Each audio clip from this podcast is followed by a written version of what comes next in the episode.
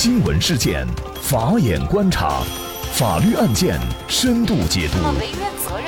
传播法治理念，解答法律难题，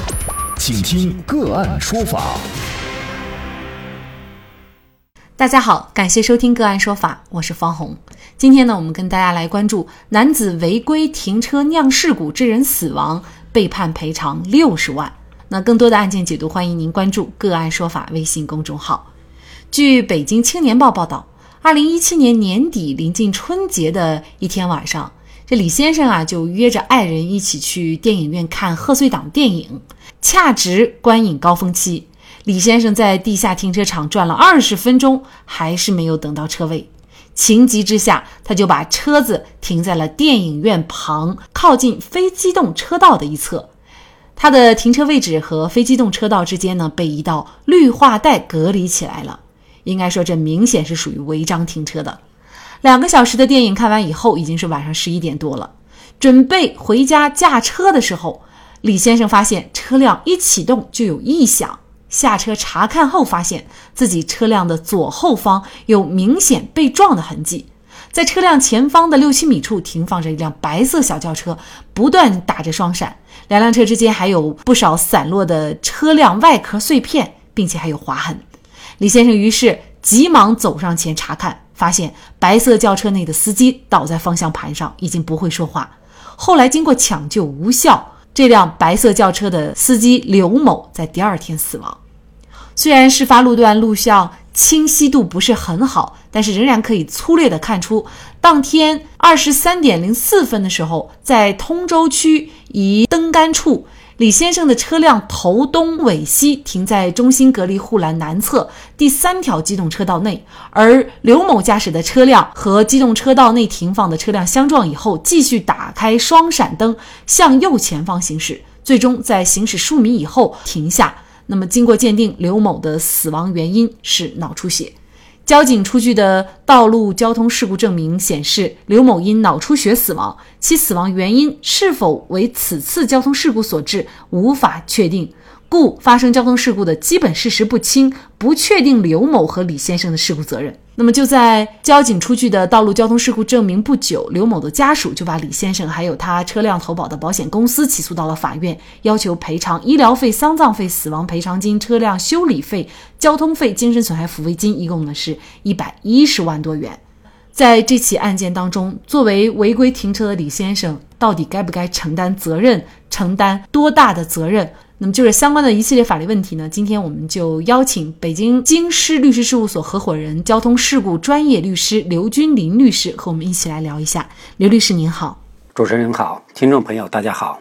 嗯，感谢刘律师。我们大家也可能有这样的一个常识，就是发生交通事故以后，先不急着怎么索赔，先要等这个交通事故责任认定书出来以后，再来主张谁应该承担责任。那么在这个案件当中啊。交警出具的道路交通事故证明当中啊，却表明并不确定刘某和李先生的事故责任。也就是说，这个刘某的死亡到底是不是因为李先生所致，还没有办法确定。那么，像这种情况下，法院将如何确定李先生是否要承担责任呢？其实，从证据方面来说，交警队的事故认定书是根据道交法以及各地方的那个道路认定标准去认定的。它只是一个证据，并不是法院判断赔偿金额或赔偿比例以及赔偿金额多少的直接证据。因为法院判案子的依据是依据的是侵权责任法以及审理道路交通事故人身损害的相关司法解释，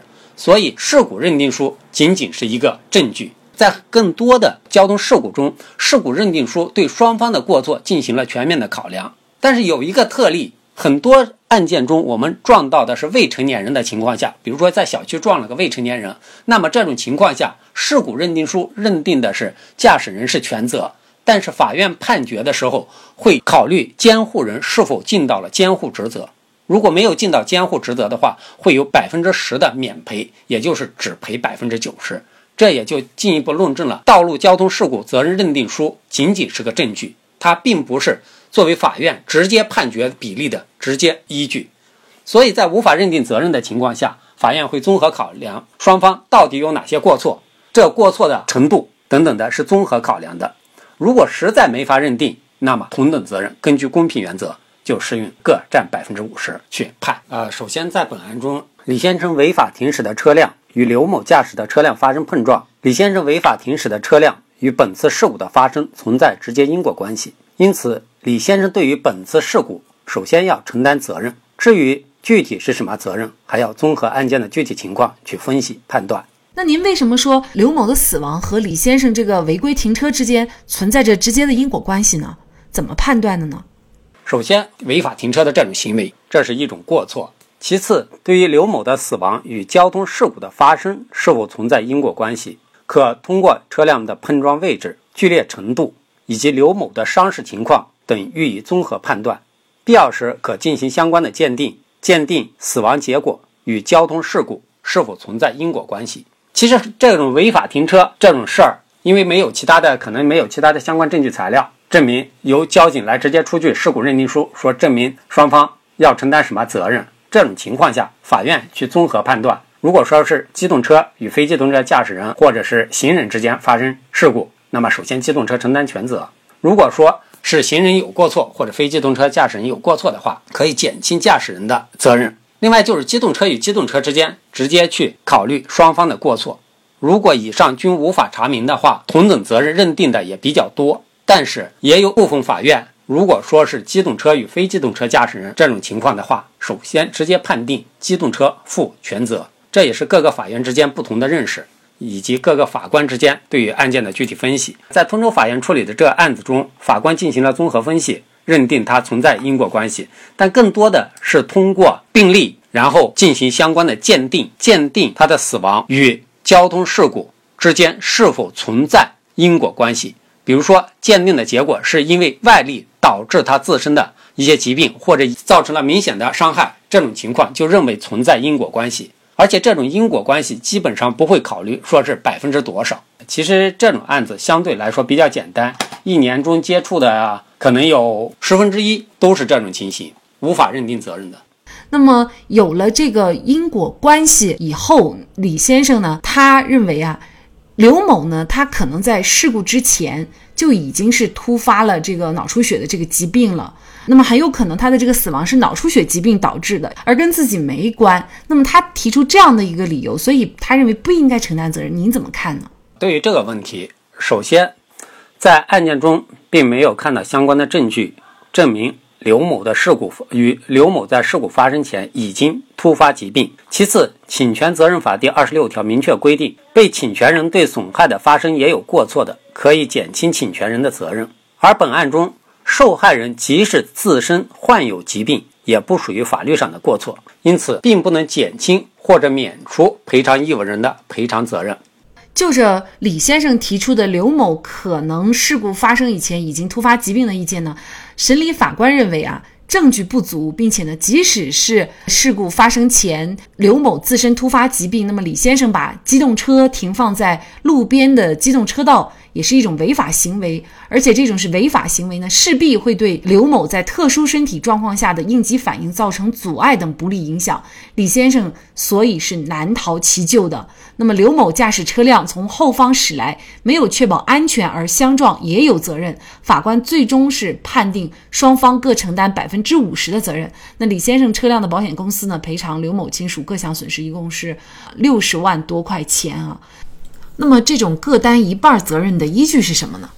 而机动车与之机动车之间的责任认定是直接依据双方的过错责任来认定的。本案中，李先生违法停车，这是明显的过错之一。但刘某驾驶的车辆，其实刘某未能尽到安全驾驶、文明驾驶的要求，也没有尽到谨慎的义务，所以法院综合考量之后，认定为机动车与机动车之间责任直接认定为百分之五十，也是基于公平原则去考虑的。如果说本案中刘某骑行的是自行车，这种情况下，那么可能李先生承担的责任要比刘某的要大，可能是主责，在侵权责任里面有可能是百分之六十甚至百分之七十的责任。就是这样的一起案件，可能也给我们广大的驾驶员朋友一个警醒，就是违规停车其实不仅仅是遭受罚单、扣分这么小的一个法律风险，其实它还有更大的这个法律风险。其实，在本案中，原告方主张的赔偿金额是一百一十万，最终法院判决六十万。本案是通州法院审理的，适用的应该是城镇标准。现在的死亡赔偿金，只要不超过六十周岁的